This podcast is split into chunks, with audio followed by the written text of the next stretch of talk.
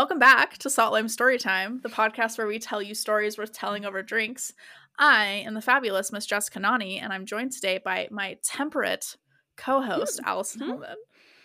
Does that mean I like have an even temper? Yeah, it's also you know a play on what we're talking about today, This is the, true. the temperance movement. One could say. Got it. Got it. Got it. Got it. Well done. That's a good one. I thought I thought I'd I thought I'd try. I thought I'd try it out. Oh, of course. I, I liked it. It was great. Uh, Yeah. hi, Jess. Happy to be here. I can't wait. I am very excited for this week's topic. I think we both have amazing stories. I don't know what yours is yet, but I think you'll like mine. But first, I would like to hear how your week has been. It's been lovely. I had a lovely weekend. I'm gonna be really honest. I if you had a Okay. if other people listening to this had a bad weekend, I'm really sorry if this feels like I'm rubbing it in your face, but I had like one of the best weekends I've had in a long time. And I spent a lot of quality time together. I got to have brunch, which was one of my most favorite activities. It snowed in Salt Lake, so it was really pretty, and like the aver- inversion was gone, but like not enough snow that it was like awful to drive. It was like that perfect middle ground, you know what I mean? hmm Um, I took a nap, which any weekend that I get to take a nap is a good weekend for me. So anyway, oh, and more most importantly, I went to a Marie Antoinette themed birthday party. So I got to dress up in faux. Have you ever seen the movie Marie Antoinette? No, but I can picture Okay, the. Yeah. it was a lot of pink. I got Yes. to uh, wear purple mascara.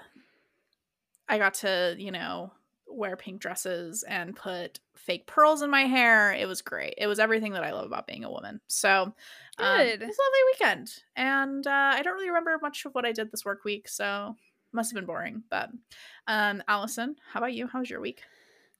It was fine. It, was mostly just working. Mhm. Uh, yesterday, I had the urge, the calling to watch one of my all-time favorite movies, Hoodwinked, Amazing. and it's it's just so funny. Anyway, I really wanted to watch it, and my mom was like, "Hey, I'll watch it with you." So we like laid down, like we watched a movie, and like we were just laughing, and then we were like, "You know what movie we haven't seen in a while?" Over the Hedge, because that's a film that was like random. Like we were t- thinking about the scene where the squirrel is like running so fast, everything's in slow motion. And so we're like, hey, yeah, let's watch that next. So we rent it and we watch it next. And by the end, we were both so depressed. It was so much more sad than I remember it being. It's all Oh, about no. this mass deforestation, these animals waking up from hibernation, having to steal food from humans who are trying to kill them with exterminators and Oh my traps. god. And I was literally like, what the fuck? This is so depressing. They have custom songs in it, and one of them was literally about like being in suburbia where they like will kill you for being there, but then they'll turn on cricket sounds at night or something like that. I can't remember exactly what it said, but it was like just the most depressing, most real thing. And there were like four times where it was funny, like I remembered it, and the rest of the time I just wanted to die. So Oh my gosh. yeah, so it totally ruined the vibe. And so after that, I immediately started Emperor's New Groove. Mm-hmm. Watched that through because, like, I know that's probably has been one of my favorite movies for my entire life. So that Yeah, was up there. I knew naturally. it was coming. I was like, you know Mhm. what, let's just do that. So I watched these three movies back to back to back because Over the Hedge ruined the vibe, and then Emperor's New Groove brought it back. So Yeah. Incredible. Yeah. Incredible. Yeah. I it's been a long time since I've seen Over the Hedge. Over the Hedge is one of the few DVDs my grandparents had when I was a small child, um, down in good old southern Utah. So I've seen that movie a lot, but I really right now I'm trying to think and I have very little memory of it. Other than there's like isn't there like a sexy skunk in it? oh yeah, they dressed her up as a cat. That was pretty funny. Yeah, the skunk's great. She's like the comic relief, you Yeah. know. The rest of it is like just messed up and Mhm, once you're at mhm. an age where you can understand the true meaning behind that film, it feels real bad. Oh so, Oh my gosh. anyway, so watch it if you want, but just know you'll feel bad at the end. And if anybody else, our listeners, watch it who haven't seen it forever, let me know what you think because I want to know if I was just being dramatic or if it actually was just like a big buzzkill. Oh my gosh. Oh no. Well, I'm glad that you got to watch Emperor's New Groove and Hoodwinked. So at least it was like a vibe killer sandwich more instead of Oh, like, yeah. you know. Um, but that sounds like some good quality time with your mother. Yeah, it was still an iconic evening. I'm glad we Yeah. did it. Absolutely, absolutely.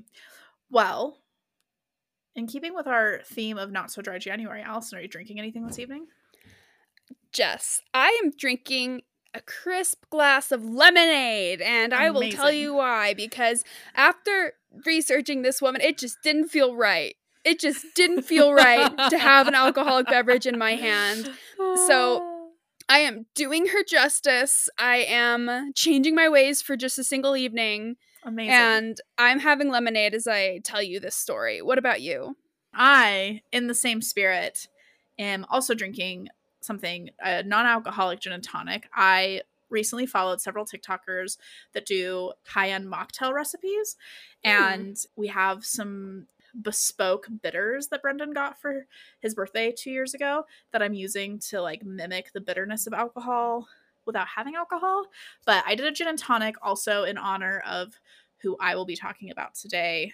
But I am currently trying not to drink too too much. So this is my ode to the prohibition, shall we say? Good. Good for us. Look at us go. I know. So with that being said, should we get into it? Yeah. Yeah. You, Jess, you had a little uh, synopsis of prohibition and temperance just mhm. to remind people. Absolutely. So, in keeping with the spirit of our not so dry January theme, this week, Allison and I will be telling each other about two iconic stories involving the United States' 13 year prohibition in the early 20th century. For those of you at home who don't remember every little thing your AP US history taught you, here is a quick refresher on the prohibition, one could say. So, Allison, if you have any thoughts that you remember from your AP history cl- class, you feel free to jump in. But Gotcha. The prohibition movement began in the mid 1800s as an attempt to criminalize producing and consuming any form of alcohol in the United States that was not medicinal. Maine, those crazy northern friends, were the first to institute a statewide prohibition law in 1846. And 20 or so years later, in 1869, the National Prohibition Party was formally established. Their goal? A federal ban on all liquor consumption.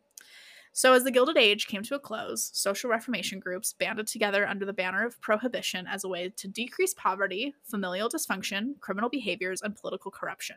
Seems like a fair goal. It's you know? fair. It's fair. Yeah. It's maybe not the right path, but it's fair. Sure. Yeah. Um, so by the tail end of World War One, 26 states had temperance laws, and groups like the Women's Christian Temperance Union and the Anti-Saloon League were pushing Congress for a national ban. Both groups sound like nightmare blunt rotations. I'm going to be honest, but you know they were doing Yes. the most. yes. um, so on January 16th, 1919, the 18th Amendment was passed and thus began, quote, a great social and economic experiment, as President Herbert Hoover described it. For 13 long years, the United States was plunged into alcoholic chaos. Bootleggers and mobsters like Al Capone and his $60 million booze industry ran rampant up and down the Mississippi. Speakeasies str- sprung up in every nook and cranny they could, and many people died from the unsanitary, quote, bathtub moonshine passing. I know, so gross. So gross. Toilet Um, wine. Toilet wine, truly. I never. I would never try that. so, over 3,000 federal agents were employed to hunt down illegal liquor activities. In New York alone, famous investigators Izzy Einstein and Moe Smith, also great band name, great Tr- band name, Oh my God. Izzy Einstein and Moe That's great. fabulous. Between the two of them, they conducted 5,000 arrests. It's estimated that in Chicago alone, they had 7,000 arrests, but only 17 known convictions because that's how deep the mobsters' payoff lines ran. Isn't Holy that shit. crazy? That's insane. So finally, in December 1933, after more than a decade of protest and increased crime rates, Congress ratified the 21st Amendment to repeal the 18th and end the Prohibition era. It passed the power onto the states to decide if they would remain dry or not. Mississippi stayed a dry state until 1966, 33 years after the repeal. It's estimated that prohibition cost the country $11 billion in today's money in tax revenue and $300 million in enforcement costs. Oh shit. End scene. oh my god. They came from a good place. Yes. I think with that. Uh, if Like, like, their goal was to help with poverty, I feel like just Yeah. investing that eleven billion dollar equivalent into you know what they'd go on to do in the New Deal might have been a little bit better, but you live and you learn. Sure, sure, sure. And honestly, out of like the substances that are illegal, like let's just say weed, alcohol deserves to be illegal way more than weed and some Yeah. other things. It is not great. So like I get No. it. It's but it, it's it's only bad for you and it just leads to depression and sad times Mhm. and Mm-hmm. accidents, but so I get it. It's poison, but I mean it, it's, you know, kind of fun. So what can you do? Oh my god. Try it out for thirteen years and fail. Yeah, That's exactly what they did, so that's a good point. Anyhow, now that our friends at home have a refresher, Allison, you're going first this week. Tell me what you got. I just I for I want to just do like a quick little shout out to Drunk History wh- because ironically I I heard this story first on Drunk History, which is just Amazing. the best. Yeah. I am going to tell you a story. It's a pre-prohibition, but it's in the temperance movement. And Okay. which was like led up to prohibition and this is Amazing. honestly one of the mothers of prohibition. I got a lot of my information from a slate.com article um, called Hatchet Nation by Mark Lawrence Schrad. I just wanted to give that specific one a shout out because it was also extraordinarily written and it goes way deep into like her past and everything. So if you guys want to learn more about her, I recommend looking up that slate.com article anyway. So just wanted to say that. I'm going to tell you about Carrie A. Nation. Okay. Her actual name is Carrie Alright. Amelia Nation, Carrie A. Nation. Bitch was born. Anyway, okay, I'm getting ahead of myself. Okay. Oh. She was like born to do this. Anyway.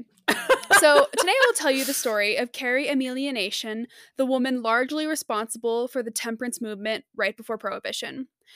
Okay, I want to say, first and foremost, she was an advocate for minorities and a true feminist, but she is best known for hating booze so much that she would go to around to taverns and destroy everything inside with a hatchet. I know. Queen. And thus came the coolest nickname ever, Hatchet Granny. So I'm going to tell you a bit about Hatchet Granny. So, Please. Carrie was born uh November 25th, 1846, so she's a fellow Sagittarius for you, Shout out. sad queen. Her father George was a farmer and a slave owner, so not great. Uh, and her mother Mary unfortunately suffered from severe untreated mental illness and delusions that she was Queen Victoria. The family, Carrie and her five siblings, moved several times throughout Kentucky, then eventually moved to Missouri in 1854. It is speculated that the family moved so much because rumors of Mary's mental state would eventually spread around town, and mental illness just was not something that was understood in the mm-hmm, 1850s. So mm-hmm. I, I can't even imagine Yeah. trying to care for somebody with No that severe. Oh, I just and just being shunned. Li- anyway, it must have been a horrible life. Yeah. So Mary believed that her children should be raised by their slaves, which is a very interesting take. But like completely raised by them, she thought that was the best way to bring up children. I don't have any more information than that. All right. But All right. honestly, I think that was a good call, and you'll see why. So, Carrie grew close to one slave in particular, a woman named Aunt Eliza. So, Carrie was not allowed to eat at the dinner table with her family until she was older, so she ate her meals with the slaves. She also slept in slave quarters, worshipped with them, and even attended their secret meetings about white tyranny. Oh my gosh. So, she was in it, and they Yeah. trusted her. Like, that's how Holy shit. close she was with them. So Carrie recalls that she was, quote, imbibed some of imbibed. That's a word. Imbibed? Imbibed? I M B I B E D. Imbibed. Yeah, that would be imbibed, I think. All right. Well, listen, it's obviously a word that died with her, and I never have to say it again for the rest of my life. But clearly, it means that like it, it stuck with her. So anyway, Yeah. Carrie recalls that she quote imbibed some of their superstitions end quote as well as their loud expressiveness in church. So I truly believe that being raised in this manner turned Carrie into the warrior for advocacy that she became. So Mm-hmm. Okay. When Carrie was 21, she married a man named Charles Gloyd. Her parents did not approve of him because they suspected he was an alcoholic. Blinded by her love, she married him anyway, and a year later, they had a daughter named Charlene, who was unfortunately born with a mental disability. Mm-hmm. Carrie's husband was indeed a heavy drinker, and Carrie believed her daughter's mental illness was because of his drinking. She took Charlene and they left him. Just a few months later, Charles drank himself to death, and oh this God. destroyed Carrie, just broke her heart, and it sparked an egregious hatred for alcohol. Yeah, naturally, So- as it would. Oh yeah, a hundred percent. Like she loved him so much. Her daughter's name is spelled C H A R L I E N after Charles, after her father. Oh, oh that's heartbreaking. I know it. Oh yeah, my god. yeah. So, a few years later, Carrie remarried a man 19 years her senior named Hot. David Nation, who was an attorney, a minister, and a journalist. So, David also had a daughter named Lola from a previous marriage, and together the family purchased a successful hotel in Medicine Lodge, Kansas. And Carrie ran this hotel while her husband began preaching at a local church. So sorry, he was running a hotel and a preacher. So the family, Carrie and him and their kids, they bought and owned and ran a hotel, and that was mostly Okay. Carrie's job. And then they had employees, and then like he Was was a preacher. Also, I gotcha. Okay, cool. At a local cool, cool. church, probably only a few days a week or something. But Amazing. Sure it made him a super understanding, nice man. Yeah, absolutely. Anyway, Carrie not only ran this hotel, she also cared for her mentally disabled daughter and mentally ill mother. Carrie and her husband David bickered constantly about religion and Carrie's unbending will to help people in need, even if it inconvenienced him. She would care for the sick, mentally ill, and poor, and even welcomed in black people just as warmly as anybody else. 1800s. 1800s. She also hired black people and gave them free housing while they worked for her at the hotel. Oh my gosh. Her husband loathed loathed this. So I, I'm gonna get to the alcohol part, but I just needed to. There, here are a few more examples of her kindness because Yeah. she was just a humanitarian through and through. So Carrie got she was, okay. So Carrie got local shopkeepers to donate food and clothes by threatening to publicly denounce them as thieving gougers of widows and orphans. Oh. Oh my god. She really was like, listen, I'm gonna have. I'm gonna I'm gonna cancel you all if you don't do the right thing. Yeah. which is so funny and iconic. Like she like she was a kind of a bitch, but like she had such good intentions and she was so she did such good things. like she just didn't care. That's the issue. She just Yeah. didn't care. And I guess that's oh not an Oh my issue. gosh. So anyway, totally just threatened them to like ruin their lives and their uh, dignity if they didn't donate food and clothes. So she also volunteered at the jail and brought inmates comfort, consolation, and the promise of heavenly salvation. To each inmate, she'd ask, What was the cause of your misery and woe? One man answered, Drink. Carrie did not view drinking as a sin or the drinker as a sinner. Instead, the drinker was the victim to be forgiven, loved, and nurtured. The true sinner was the drink seller. This is key. So she wasn't the whole love the sinner, hate the sin. She was mm-hmm. like, love the sinner, and the real sinner is the person at the top, is the man, basically. All right. So all right. So she was like Christian as she was so Christian, but she was like so woke Yeah. anyway. Like ugh, just truly like centuries before her time. And here's the thing. Carrie, she also fought for women's rights because why wouldn't she? Mhm, She mhm, refused to mhm. wear a corset um, and urged women not to wear them because of their harmful effects on vital organs.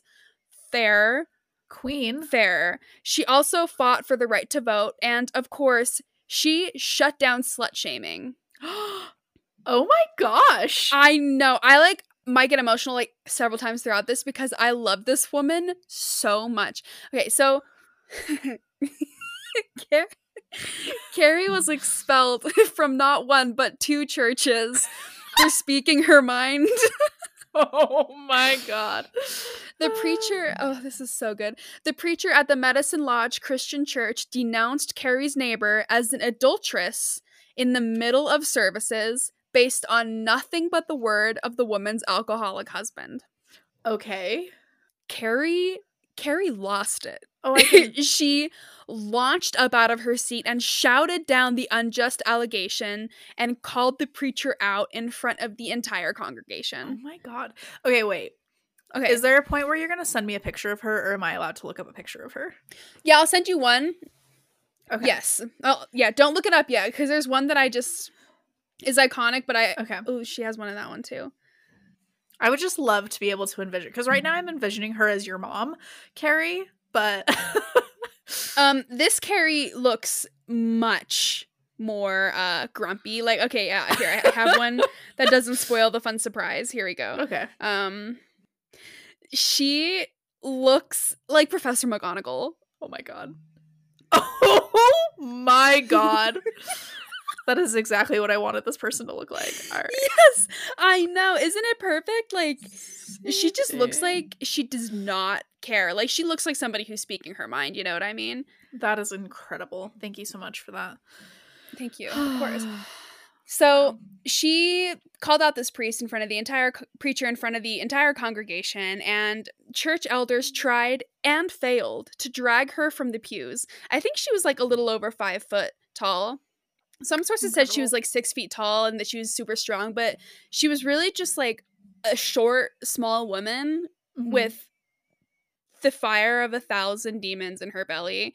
Not maybe not demons isn't the right word. With the with the strength of a thousand fires or something. What's a good word for that? With the with the will of a thousand suns. I don't know.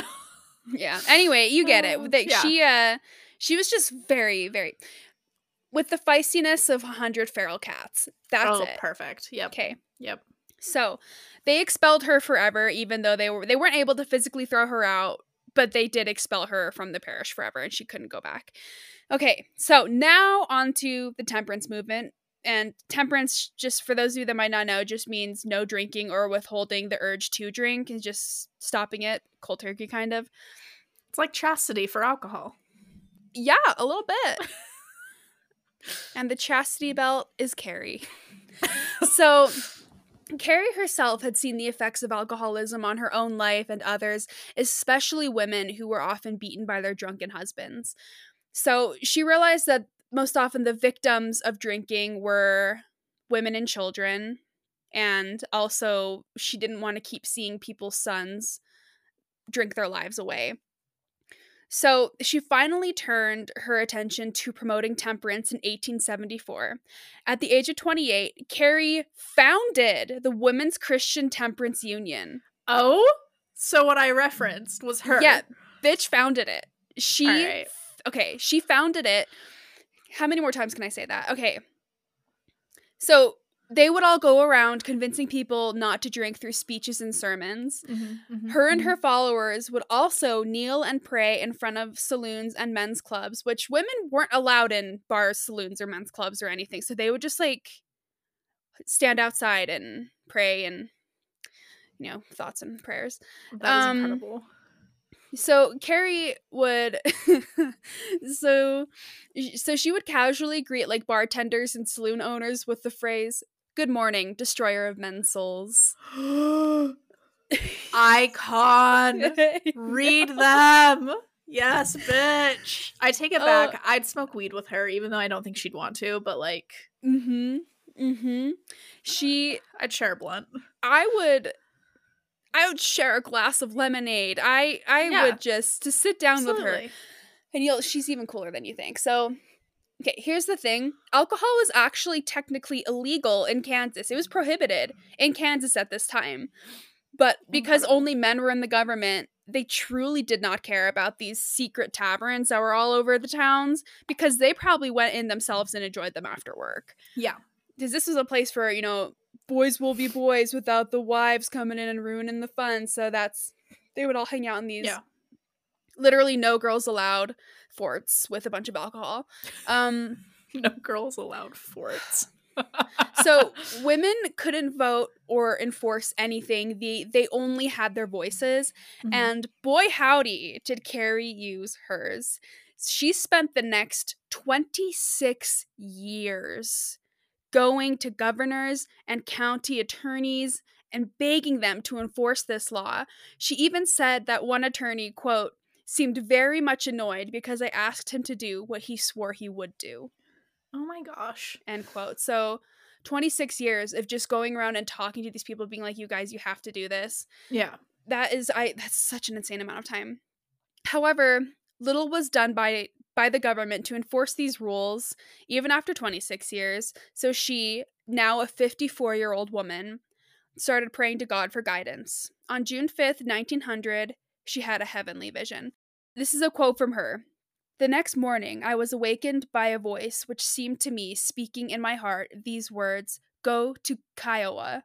And my hands were lifted and thrown down, and the words, I'll stand by you. The words, Go to Kiowa, were spoken in a murmuring musical tone, low and soft, but I'll stand by you was very clear, positive, and emphatic. I was impressed with a great inspiration. The interpretation was very plain. It was this take something in your hands and throw at these places in Kiowa and smash them. End quote. And she was like, bet. Two days later, on June 7th, she went to the town of Kiowa in Kansas, collected several rocks or smashers, as she called them, and entered Dobson's saloon. She announced, Men, I have come to save you from your drunkard's fate, and began destroying everything in the bar.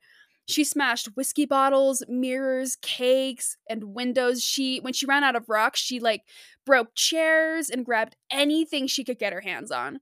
Men cowered in the corners in complete disbelief of what was happening. And then she left that bar and began what I like to call the first ever game of Smasher Pass. So, Carrie always chose to smash every single time. Incredible. She immediately walked into another illegal bar and did the same thing. And then she walked into another and smashed everything again. By the time she destroyed her third tavern that day, a crowd had formed and was absolutely eating up the drama. Soon after this rampage, a tornado ripped through parts of Kansas, and Carrie took that as a divine sign of God being like, You go, girl.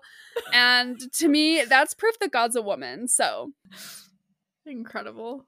I love that she was like, natural disaster must be God saying yes to me. honestly, it probably was. A vibe, truly. like, is that God smashing and not passing? I would Sounds never like pass up an something I would opportunity. Smash, exactly. So, God's a woman. Anyway, Carrie was always clear that her attack was not against the booze in those bottles or the drunkards themselves, but against the illegal liquor traffic and the government that allowed it. So, this is all a quote from her. Okay. The smashing in Kansas was intended to strike the head of this nation the hardest blow, for every saloon I smashed in Kansas had a license from the head of this government, which made the head of the government more responsible than the dive keeper. I broke up three of these dives that day, broke the windows on the outside to prove that the man who rents his house is a partner also with the man who sells. If I am not a lawbreaker, your mayor and your councilman are. You must arrest one of us, for if I am not a criminal, they are. End quote. So, Oh my gosh. yeah, she let them have it. And she just got off scot free for that one. So, back home, the political community was stirred to action. One by one, the unlicensed taverns of Barber County, Kansas closed. So, it actually created a little bit of change. Oh my gosh. And I'll tell you what, her fame grew faster than her arrest record. Like she dead ass went 1900s viral. Like homegirl got a following. like she was in newspapers everywhere. And in December of 1900, Carrie went to Wichita, Kansas, and at 8 a.m. sharp, she marched into the Carey Hotel. There's a lot of Carries, but it's a hotel. The Carey Hotel, one of the most luxurious hotels in the state, and destroyed the tavern inside. The drunks, I just picturing this scene. Okay, the drunks fled as Carrie shattered glass mirrors and threw a rock through a life size oil painting of a stark naked Cleopatra. what an image. What an image. The Wow. bartender stood there in shock as she swung an iron rod and smashed all the bottles in the mahogany sideboards. Then she went to a tavern across the street and did the same thing. By 8:30 a.m., after only 30 minutes, she was behind bars, having done some $3,000 in damage. Queen. I don't know if that was calculated $3,000 then or $3,000 today. I don't know. Because if it was like back then, then that inflation rate bumps it up to like over like $100,000 worth of damage. So I'm not sure what that $3,000 is, but either way, not great. So Carrie was in jail for three weeks, and she All was right. forced to sleep without a pillow on the concrete floor Rude. as the winter drafts poured in. Yeah, not great conditions, as you would imagine. yeah. However, she was never charged for a crime. Her husband, David, embarrassed beyond belief, eventually bailed her out. He joked that she should use a hatchet next time for maximum damage. She replied, That is the most sensible thing you have said since I married you. Oh my god. I love her. I I know. They divorced soon after. I mean, we so, all we all saw that coming. Oh, honestly, she used him for his name, not intentionally, but that's what ended up happening, and it ended up being the best move of all time. Yeah. So, Carrie, oh my god, okay. Carrie donated her entire alimony to build a home for drunkards' wives in Kansas City, oh my god. the first domestic violence shelter in the state. Oh gosh. This shelter would later become a model for today's battered women's shelters. Oh my gosh. I know. I'm like getting teary eyed. She's so cool. That is Ugh. incredible. I know. Okay, like, okay, sh- shut up. They get it. Okay. Mhm. Feel your feelings, Allison. no, I don't like them. Soon after, in 1901, a women's group in Enterprise, Kansas asked her to come to their town and do the same thing to the taverns there. She marched into John Schilling's bar, her followers close behind, except this time she had a hatchet in her hand. And Carrie did what Carrie does best. She destroyed his illegal bar, loudly berated him, and shamed him publicly from the street corner. The chivalry of the era prevented him from laying a finger on her, but that did not stop John Schilling's wife from punching her square in the face. All right, all right. Fair, fair enough. Yeah, just cat Fair fight in the cat fight in the streets. Carrie went to a local butcher, bought a chunk of raw beef, and used that to ice her black eye while she continued preaching. So she didn't care. Enraged, Schilling's wife and some sex workers that he had hired came to silence her for good, basically, and they just beat the crap out of her with sticks and whips. They pulled out her hair and they just like left her in the gutter. They, oh my God. anyway. She was fine, but like they just beat the shit out of her. yeah. But th- that didn't stop her. She she persisted. Also, she called alcohol evil spirits. How cute is that? That is incredible. Isn't that like the best little play on words? Okay, so not to be this person, but she has great branding. You have no idea. Keep that in I want you to keep that exact phrase in mind for this next paragraph. Okay. Also, real fast, I'm going to send you a quick photo of her with a hatchet. Amazing. This is the one that I didn't want to quite spoil yet. Look at her. Holy shit. Yeah, she's reading from a Bible with a hatchet in her hand. Okay, so how old was she when, when she got divorced? Roughly. Uh, she was in her 50s. I yeah, 54 55. and look at her little bow. That's incredible. hmm She's great. Okay. So, Jess, you mentioned that she had her branding on point, right? I did. to you have no idea because to help fund her campaign and jail bail money, Mhm. she started selling hatchet pins.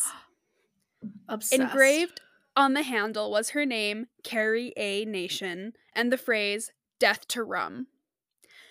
They were an instant bestseller. Of Like she had her own merch, literally.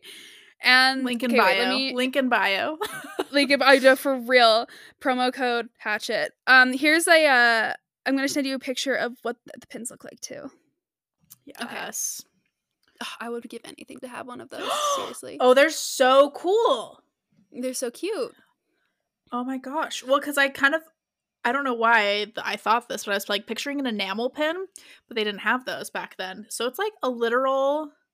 We'll post a picture of this, but they're like pin pins, That's Mhm. so cool. I know. Oh my gosh. And her followers were called home defenders, and she coined the term hatchetations in reference to destroying bars and taverns. Oh my gosh.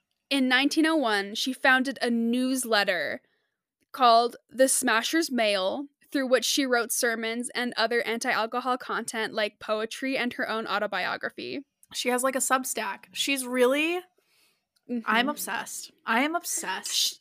a little pyramid scheme, except this is one that I join, you know? Yeah. Yeah, yeah, yeah. When asked about her first few hatchetations, she said, quote, I felt invisible. My strength was that of a giant. God was certainly standing by me. I smashed five saloons with rocks before I ever took a hatchet. Just chef's kiss. And it's like, okay, so Carrie would drive her little horse drawn buggy through various towns around the Midwest. And I imagine the buggy had like a little moms against drinking bumper sticker Oh on my the back. gosh, or yes. Yeah. Or like dare. Oh my something. gosh. That is incredible. I know. She just tagged probably made those. Anyway, so she'd preach on the corner about the evils of alcohol until she had a sizable crowd. Mhm. Then Carrie and her followers would march to governors' offices and demand them to enforce the laws that prohibited alcohol. If that failed, she would take matters into her own hands, saying, quote, If you will not enforce the law, I will. Oh End quote. my gosh. I know. Really? She is on her vigilante shit. oh, she never stopped. She was always on it. So this is great. The can the Kansas City Star newspaper reported Carrie telling the crowd, quote, "Smash, smash, praise God women, come on, smash the windows. I tell you ladies, there is nothing as exciting as smash, smash, smash." End quote. I love her. I know. I love her so much. I honestly, I don't think there is anything more exciting. If I got to take a baseball bat to a tavern or a Mhm. bar, Mm-hmm. kid, all that glass, oh my god, that would be so fun. It's like a rage room, but like sticking it to the man. Exactly. It was like, how could you think of anything better? Mm-hmm. So anyway, they did. They did all that smashing, and on one occasion, so much smashing. The most amount of smashing in history ever to be recorded. and also, like, talk about bar hopping. Like, that's what they were doing, but they were just like destroying. Like bar hopping, playing Smash or Pass, but it was Mhm. not what you expected. Get in, bitch. We're going smashing. Okay. On one occasion, Carrie rolled a keg of whiskey onto the, onto the street, opened it with her hatchet, and set it on fire. Ugh.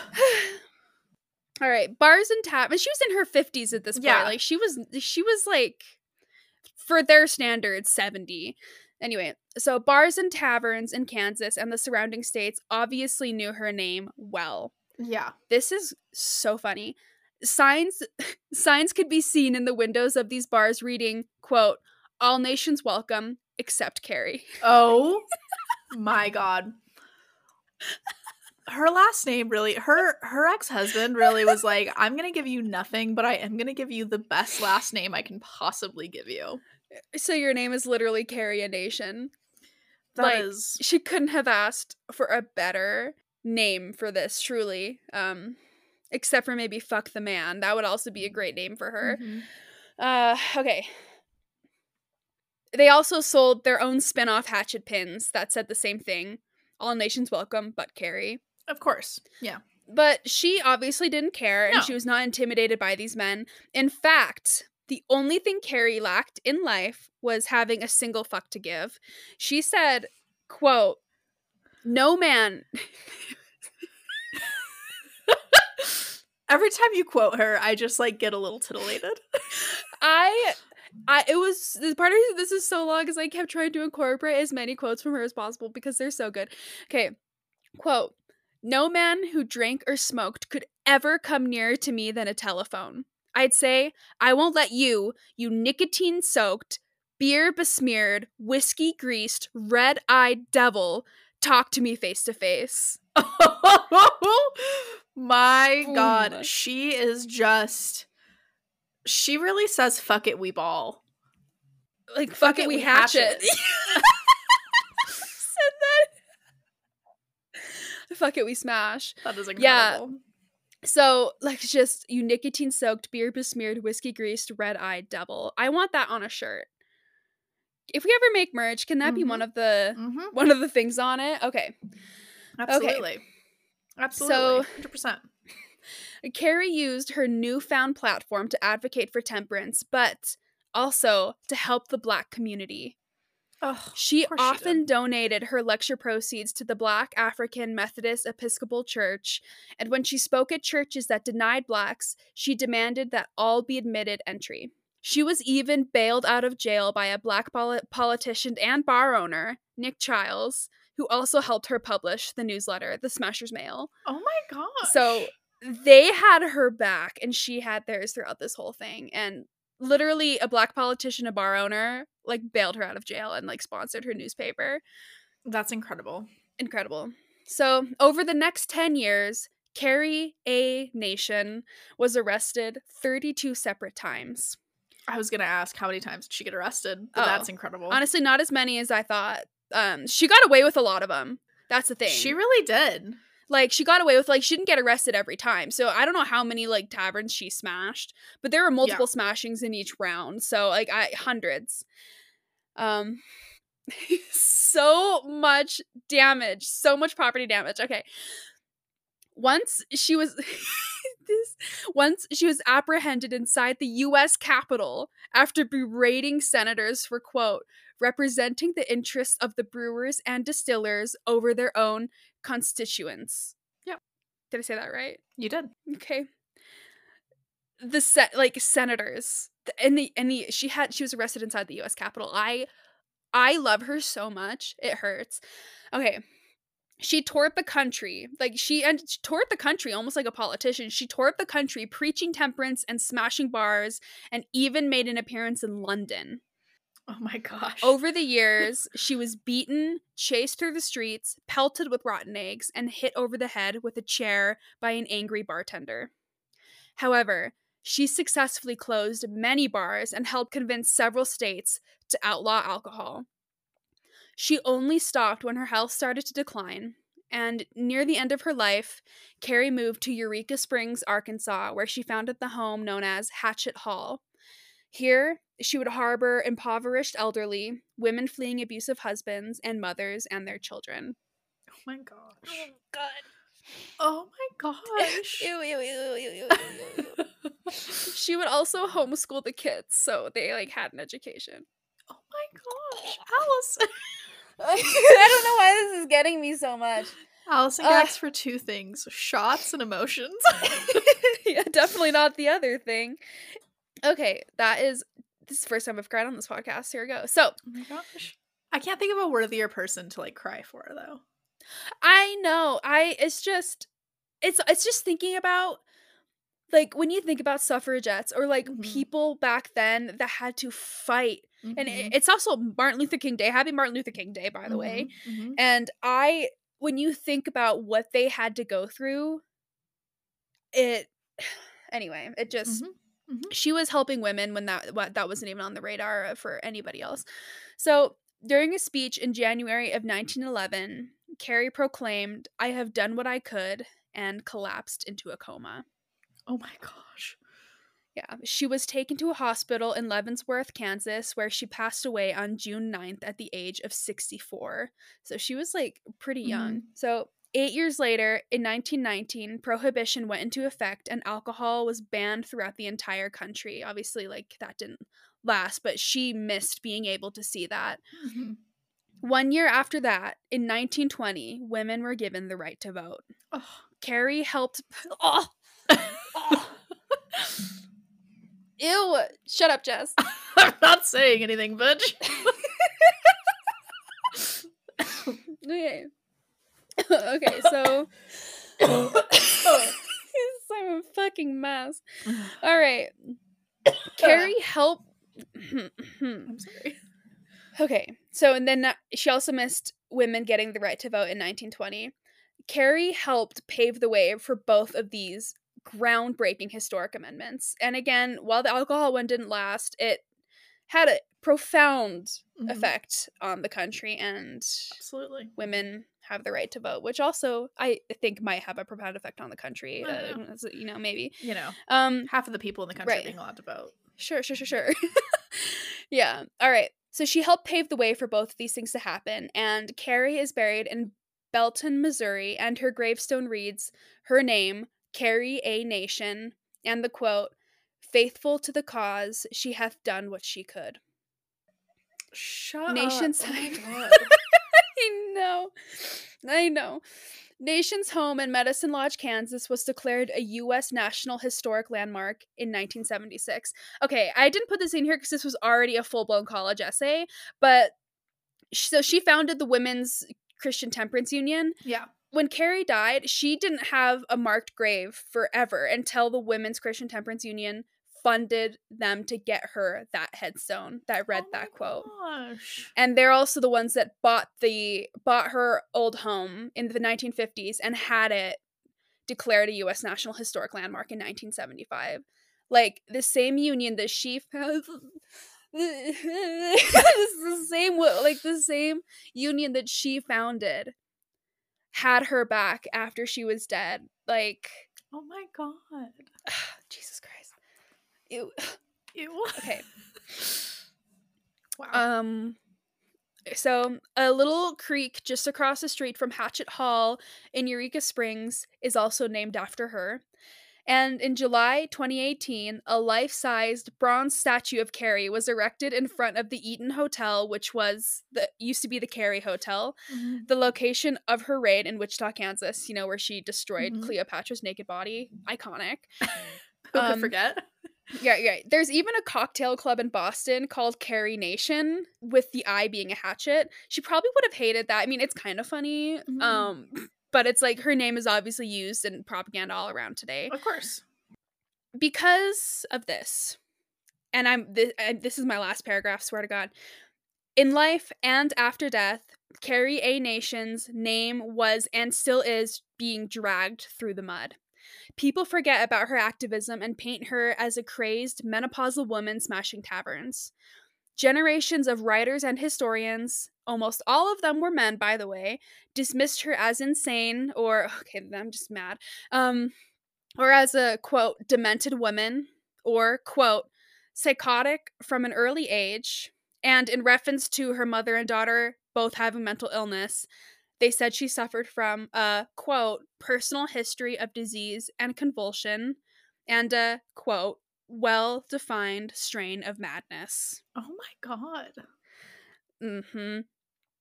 So that's part of the reason why I focus so heavily on her accomplishments and her activism. Because when I first started researching this, I was like, this is hysterical. This old lady going in and busting up bars. Yeah. I had no idea what she had actually done and what her legacy truly Mhm. is. Like, basically creating the first battered woman shelter yeah. and like in the 1800s and early 1900s donating to help black people have their own voice and their own rights and yeah. and okay let me sh- shut up and just finish okay so in reality she was an activist and feminist living in a time where women were nothing more than property of their husbands with little to no rights carrie is the embodiment of the mantra well-behaved women rarely make history Oh. when asked why okay, when asked what her motivations were, Carrie simply said, quote, "You wouldn't give me the vote, so I had to use a rock." oh my God. Oh my God. I think that's my favorite of the quotes. Yeah, Oh my God. that's the story of Carrie a Nation. Carrie a Nation. Wow. That was incredible. Yeah, and it's I wish more of her uh story was told like this where it doesn't it never mentions people never know that she fought for 26 years Mhm. kindly and respectfully with a voice and you know Yeah. like peaceful protests basically for 26 years Yeah. like things don't change until people force them to change Yeah. And a lot of times that means that people have to like get violent with things and she was never she never attacked a person. She was attacking the man the money the whiskey the whole time. Mm-hmm. and she had like good reasons for her to like want to ban alcohol. No, like, I get it. I truly get it. Yeah. Anyway, I think it's also a really great example. Um, and I don't know if I have the words to do this like sentence justice, but I'm gonna try. It's also a great example of like there's a lot of times where it's it's particularly in like anthrop- anthropology and like history, it's like we have to view people within the Allison, help me help me what what do you call it when you're like viewing a Oh. culture within like oh, It's time cultural frame. cultural relativism. Yes, exactly. However, I do think that this is a great example of like people of someone understanding that things are wrong even though it's socially acceptable.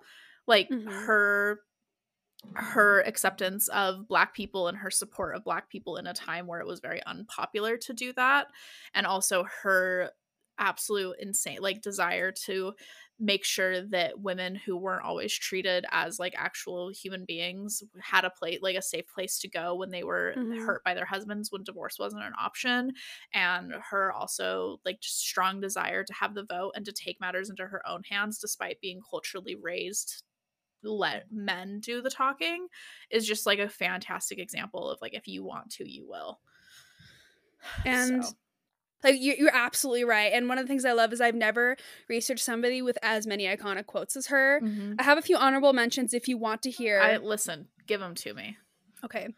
I'll end on the one that I think is most relevant to what you said. So I'll start with this one. This, I cried laughing when I heard this because it is so true. So she described herself as, quote, a bulldog running along at the feet of Jesus, barking at what he doesn't like. And oh, and but she like described herself as like a bulldog, which is like very honest of her. like, Oh, I mean, know, like, she frankly- wasn't, she wasn't beating around the bush. She knew what she was doing. Like, oh my gosh barking at what Jesus doesn't like. Just okay. And one of my favorites is to a priest who smoked. She said, "What a shame for a man to dress like a saint and smell like a devil." oh my god Mhm. incredible Uh huh.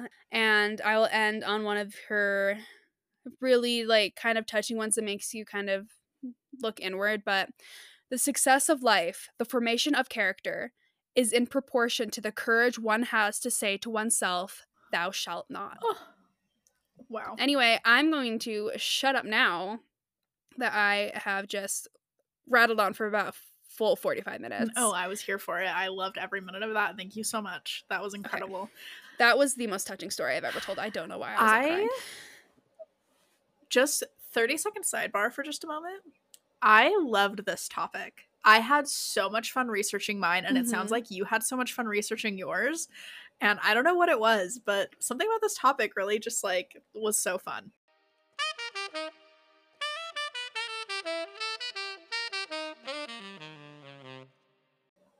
All right. We've we've re-upped on the cocktail, the mocktail, I should say. Um, this one is a Earl Grey simple syrup with tonic water and some Oh lavender bitters, Girl, making a little London fog mocktail. that's incredible. Wow. We hope. We'll find out if it tastes good. That's lovely. Next She's time you come over, I'm gonna have to make you one of these. I would love that. I would definitely love that. After um, I am now a part of the temperance movement after learning about Carrie, so I would love to Mhm. learn a mocktail from Okay. you. So Fabulous. All right, Allison. all right, take me away. I am gonna take you in such an opposite direction Yes. what we just talked about. They do have two things in common. The person I'm going to talk about also got arrested in Congress. Oh, So that's a fun connection that I discovered halfway through. But today, my dear friend, I'm going to give you the riveting history of one George Cassiday, better known to his friends in Congress as the Man in the Green Hat. George was, shall we say, DC's premier liquor supplier to the stars of Congress for 10 of the 13 years of Prohibition. So, Oh, so he was the inside man. Oh, so he was the inside man. He was doing the absolute opposite of what Carrie would have wanted him to do. But he had pretty good reason. And again, we're going to blame the government for it. So let's get into it. First things first. Allison, have you ever been to Washington, D.C.? No. Me neither. I'm actually going in March and oh, I'm oh, fun. excited to see. I'm going to be there right at the tail beginning of when apparently the trees all blossom. So I'm really excited to see the cherry blossoms and all the corporate hypocrisy and greed Mhm, mhm. and all the good all the good things. But if I went and visited about 100 years ago, obviously a lot of things would be different about the city, but one thing would still be the same. And that is politicians just doing whatever the hell they want. Laws be damned. laws be damned. So, in the late 1910s, DC was the domestic heart of the American involvement in World War One. Woodrow Wilson was president for the majority of the decade, and the progressive movement was in full swing in Congress. DC was no exception to the country's push for temperance, and the local government was quick to kill any of the fun in the town by instituting prohibition laws three full years before the federal ruling. You'd think that the people putting these laws into place would abide by them, but our good friend George Cassiday said it best with in his recollections of the time, quote, Many people would think that the dome of the Capitol would have a sobering influence on anyone, no matter what his personal habits and beliefs might be. From my experience, however, the reverse was true. End quote. Mm. George is not quite at Carrie's level, but he does have some banging quotes. So Oh no, I'm here for it. when temperance descended upon the city, more than 2,000 speakeasies discreetly opened their doors, offering drinks to government patrons in the know and funneling literal tons of bottles of rum and whiskey into town through rum runners. Harold Gray, a DC resident of the time, said, quote, We hardly knew there was a prohibition law. We'd just sit in the parlor of a man's apartment and have a drink. It was mostly whiskey, and he served it in a coffee cup in case the police came in. It would look like we were just having a social. End quote. The country's lawmakers in both the House and the Senate had one thing in common through each session an abundance of liquor salesmen doing business in the halls, approximately 500 of them that they know of. Damn. Imagine, if you will, Allison, that you're a young senator living in DC for the first time, Mhm. looking for something to take a little edge off as the hustle and bustle starts to stress you out. Mhm. You ask a more senior congressman how to get a bottle of the good stuff. All he says back is, quote, look for the green hat. Confused, you watch the halls for anyone wearing a green hat. Finally, you see a man in a dapper green felt hat. You approach him and he asks if you need anything. You say yes and take him into an office. He pulls an unmarked bottle of amber liquid from his briefcase, and after a brief exchange of cash, George Cassiday, owner of the green hat, bids you adieu. You see him nod to a few fellow congressmen on his way down the hall. Ooh. I feel like this is the in- introduction to like a game of Clue. Like it's Honestly? the way it, the way you wrote it, the way like it sounds like a British mystery about to happen. I don't know why, but I love They- this. Could do a really fun like HBO limited series on this guy, like and his little dealings in Congress. I That as I was green writing hat. this, I was like, this is kind of iconic. I'm It here is. for it. Yeah. Anywho, Cassiday, Congress's most well-known rum runner, was born on April 12, 1892, in Wheeling, West Virginia. He was a World War I war veteran and founder of the Irish War Veterans Association. Upon his return from the Great War, he found himself jobless and in desperate need of cash for his family because he no longer qualified for his pre-war job due to injury.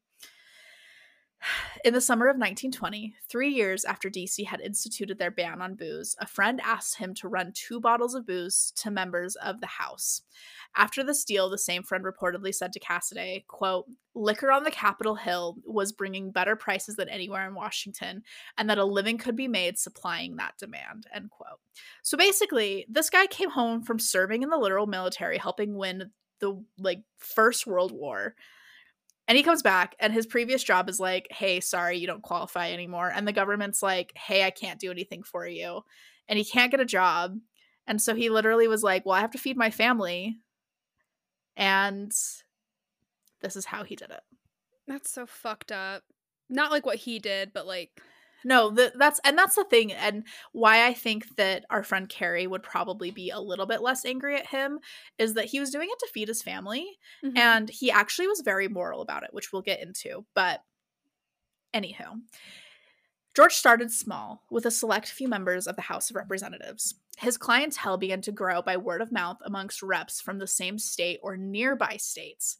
It wasn't long until he expanded his network into the Senate as well. On a typical day, Cassiday guessed he delivered 20 to 25 bottles across both organizations in a signature leather briefcase. He said, quote, "The House office building got so it seemed like a home to me. I knew every nook and corner in it. The fact that the Capitol Police and the open door guards were appointed by members of Congress seemed to assure me of protection and getting into the building." End quote. The Capitol Police knew him by sight and would let him in and out with no question with no questions asked any time of day. We love that for him. So the police would get it. Would were in on it too. Oh yeah, absolutely. Everybody was in on it. And they and if they weren't in on it, he was around so often and was so well liked that they were like, "Oh, it's just George." Like George he works just, here, right? Right. George yeah. is just here. No, like no questions. So Love that. he got his stock of alcohol from runners in New York City and Philadelphia. He'd take train rides to both cities and two empty suitcases, only to return the next day with 40 or so quarts of alcohol in both. On one such trip, a fellow passenger stopped him and said, quote, Say, buddy, your clothes are leaking, after a bottle in his pocket came unstoppered. So he was literally just like any pocket, any bag, he was like stuffing it full. that guy knew. He was like, "Give me a bottle. Oh, and I yeah. won't say shit." That's so funny. Oh, absolutely. Hey, buddy. Hey, hey, champ. Hey, Got a you're little- leaking. Got a little thing in your pocket there, huh? oh, that made it sound gross. oh God. Sorry. Well, we're gonna move on. Uh, moving on. So, as his clientele grew to an estimated two thirds of the people working in both buildings, a small problem sprung up. He couldn't bring in enough bottles in one go to fill all of his orders without raising suspicion. After a few disgruntled customers complained about his wait times, an overly helpful Midwestern senator who was never named reportedly said to Cassiday, quote, George, did it ever occur to you it would be easier to bring in larger lots and distribute it from a base of operations from the inside? End quote. Come again? Listen, when I tell you, when I tell you they gave this man keys to his own office in the basement of the House of Reps, I am not lying. I am blown away. They literally let him set up shop so they could get their illegal booze faster. Like he just like had his own office. It's so corrupt, but it's so funny. Oh my god. the thing about this type of corruption is like they're breaking the law that they put into place and yes. in order to put into in temperance there's like some sort of two-thirds majority law so like m- the majority of these people had voted in favor of it and it's kind of like a victimless crime just a tiny bit because they're the ones drinking it themselves but it's just so the irony is so intense but It, yeah, I know. It's so hypocritical. It's so hypocritical. so hypocritical but our george our, our friend george had to feed his family so Oh no, I'm not mad at George. I mean, he is getting like it's like silver platter. Mhm, His mhm. entire future is being handed to him. I Yeah. am here for this, and he got started cushy because of them. Like it, yeah he is Listen. simply a man of circumstance. his friend was right. If there's a demand, he just rose to meet that demand. So, some reports that I read said representatives would go hang out in his office while they waited for votes to finish on the floor. The audacity is just incredible. Anyway, his system was Wait. fairly. They hung out in his office like drinking. Yes, they would go to his office and play cards and drink while like other senators or other House of Reps were casting votes for different things, which like as we know, having just watched the Speaker of the House whole debacle go down, that take it takes a long time. So they were just like down there having he had snacks, he had games. He really was like he was really like I am going to make this a full-bodied service. And he was a really personable guy and just made friends with everybody. So they would just go hang out. They'd vibe. It was great. And you know, he he had a basement office, so it was easy to go hide in there. He really said man cave. Yes, absolutely. We love and hate the audacity. I mean, it, truly, it's very entertaining. so his system was pretty fa- foolproof in the days before stringent search rules in these buildings. People entering the House of Representatives were never searched until their departure because they had a whole thing with congressmen had to be searched before they left to make sure they weren't taking any documents out. Mhm. So he only got searched when he left, and because he sold everything he brought in, he always left empty handed with a fatter wallet. So that was his only tell was that he would always leave with more money than he came in with. But who's going to question that? So it really Mhm. worked out in his in his favor. Um, so with his storefront established, good rapport with most of the men working in the building, and cash coming out of both ends, Cassiday spent five years sitting pretty selling his wares. Over the years, he'd get the occasional raid on his house and have supply issues for a bit, but he never got into any true trouble until 1925. With apparently four out of every five congressmen drinking despite the temperance law they had enacted, the sober lawmakers finally had enough. Cassiday's Oh my god. I know. I know. Cassiday's flaunting finally got the best of him, and he was arrested for the first time with his classic briefcase full of liquor and wearing his signature green hat by a Capitol policeman. The Speaker of the House at the time, Nicholas Longworth, who sounds like he's just a hoot and holler at parties, passed a singular rule banning Cassiday outright from entering the House office building. He was released shortly after his arrest, and he simply walked two blocks north and set up a similar shop in the Senate building. Oh, as one does. Yeah. He was really like. Copy paste, why not? It worked here. paste. Absolutely. He had gained notoriety after his first arrest as the press began to report on the so called, quote, green hat incident. But his business still ran perfectly well in his new era of government. In later accounts, he would say he actually preferred senators to representatives because of their discretion. They'd send secretaries for their alcohol instead of themselves, and they flaunted it much less than their neighbors had by hiding the bottles instead of displaying them in plain sight. One senator allegedly hid his alcohol next to volumes of the literal congressional record on a bookshelf.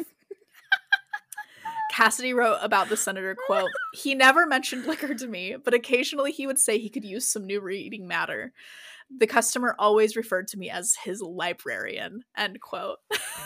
What they might as well just like hollow out the Declaration of Independence and put a flask inside. I mean, it's it, it's a, it's a scroll, granted, but I was gonna say Nicolas Cage would have some questions. he'd be like, "Uh, this is a lot harder to steal."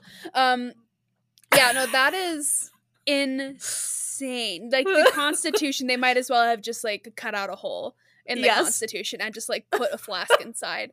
basically. So, after another five years of good business in the Senate building, Cassiday finally flew too close to the sun.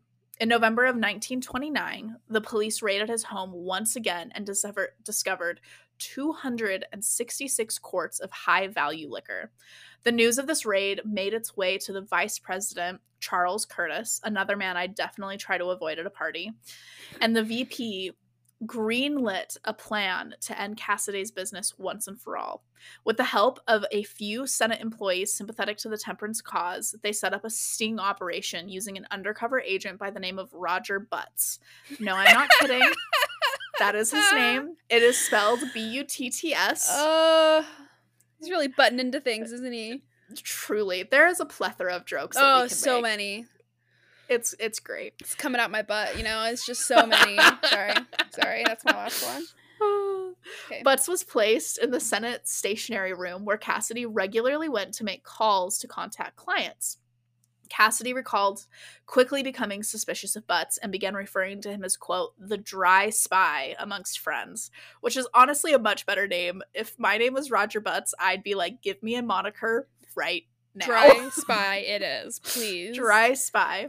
Despite his best efforts and even an outfit change from wearing green hats to tan hats for a while, Cassiday Ooh. fell prey to a trap order on February 18th, 1930. Day before your birthday and a couple Still in Aquarius years. season. So Mhm. Under the guise of a parking lot delivery to a regular customer, prohibition agents arrested Cassiday with six bottles of gin and managed to confiscate his quote little black book of high profile clients.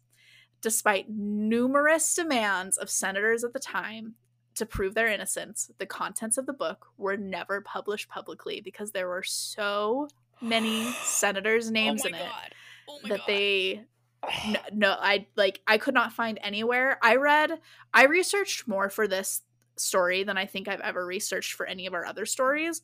I literally almost bought a $50 subscription t- to a newspaper archive so i could figure out where this black book went.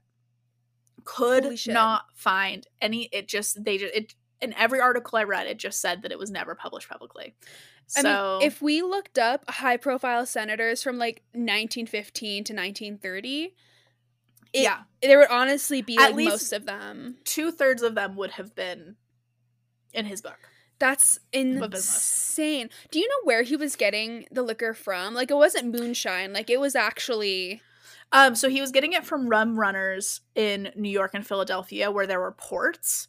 And Got so I wasn't I'm not sure like where I know that it wasn't moonshine. Like it was like high end, like it was like gin, whiskey, rum, like the kind of the bigger alcohol alcohols at the time, but I think he was going to port cities for a reason. got it. so he okay. can get like they were uh, coming in from like ships overseas. Yeah. or they were coming from like other coun- like Canada or Mexico and like right. all that good stuff. So, Cassiday served 18 months in prison for distributing and profiting off of spirits and vowed at the end of his sentence to cease all bootlegging activities. What's great is he actually never served a single night in jail. They let him just check into jail every morning like it was work and then leave at the end of the day. Oh my god. So, he never spent a night in jail for his crimes. Homeboy just got detention. Yes, he literally got a like detention for 18 months.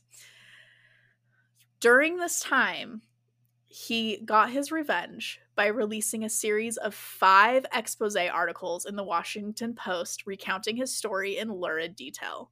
He literally he was like, "I'll sell my story. Let's do it." Yes. he refrained from revealing the names of his lawmaking customers but said quote some of them i found were mighty good fellows and others not so good but i learned right off the bat that when it comes to eating drinking and having a good time in general they are as human as other folks referring to congressman his final article came out a week before the midterm election and caused aggressive losses for politicians still clinging to the dry side his expose had a direct effect on the repeal of the 18th Amendment. His son, Frederick, in a memorial article about his father, said, quote, There's a lesson here that could be learned, but we seem to have never learned it. That you can't say one thing and do another. If you want to make a moral stand, then you have to live with that moral stand. Personally, I see a lot of hypocrisy in a lot of our laws. End quote. Mhm. Damn. Yeah. After his prison sentence came to an end, Cassiday went on to work in a shoe factory and then a few hotels before dying in 1967. Throughout it all, his favorite alcoholic drink was a six pack of Yuengling, which is the most East Coast thing I've ever heard. Yuengling. yes, it's like the like New England beer of choice. Brendan's friend Lucas loves them. Oh, are you locked in? I'm so sorry. One moment. Oh, My you're cat good. has decided to finally make an appearance. Of course. Oh, I know what beer you're talking about. I just realized I've never put in an effort to read the name before because it's in like aggressive cursive. Mm-hmm. And I was gonna say, yeah, I've never just. When I've you were it. living in Boston, I figured that you probably would have had it at least once. But You know what I read it as? Youngling, Ewingling? Yeah. Ewingling. the only reason I know how it's pronounced is because Brendan's friend Lucas loves it. Yeah. Got it. Anyway, Cool. there are now several bars in the DC area named for Cassiday and his dry spy, as well as a line of gin called Green Hat Gin. What a lovely Ooh. legacy to leave on his town. And with that, my friend, Ugh. is the story of the man in the green hat who boozed up Washington for 10 years. That was amazing. I loved that story. Kind of fun. I think That's there's like insane. it's it's pretty low stakes, which I thought was kind of fun. And the other thing that I really liked about him, I didn't feature this quote and I am going to butcher it because I don't have it in front of me, but he also had this whole thing that I really liked where in his in one of his articles um in one of the five articles that he wrote he talked about how he never got rich off of this. He just had enough to live comfortably. And he was like, I had the opportunity to make a lot more money than I did, but because that would have involved working with mobsters beyond just buying the supply, Right. I wouldn't do it. And because like that's that he's like I had a moral line and I wasn't going to get Oh, involved yeah. with them. I was just going to make money off of these already rich assholes basically. I mean, he probably would have gotten like way more fucked over. Oh, he yeah. actually gone with the mob. Like he, oh he yeah, made he the right died choice. like all these things and cuz his whole thing he's like I'm just trying to feed my family.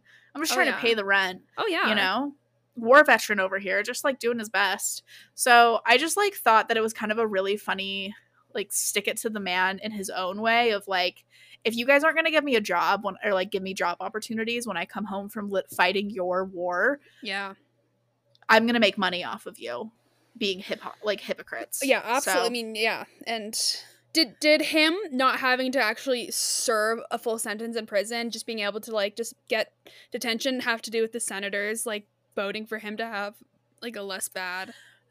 No.